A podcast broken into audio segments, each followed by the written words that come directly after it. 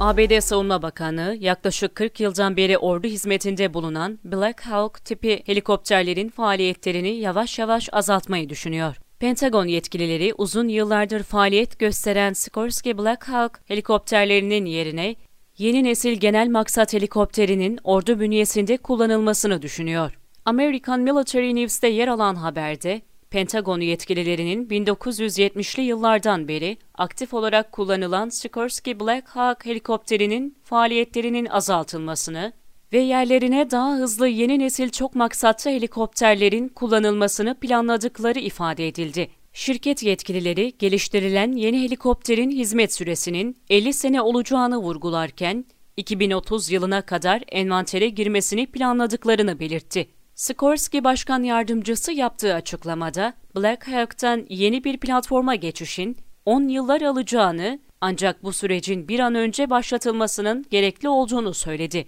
Sikorsky ve Boeing şirketleri hali hazırda Black Hawk'ta daha hızlı ve daha gelişmiş bir genel maksat helikopteri için birlikte çalışıyor. Sikorsky Black Hawk genel maksat helikopteri başta ABD, Türkiye, İsrail olmak üzere birçok ülkenin ordu envanterinde bulunuyor.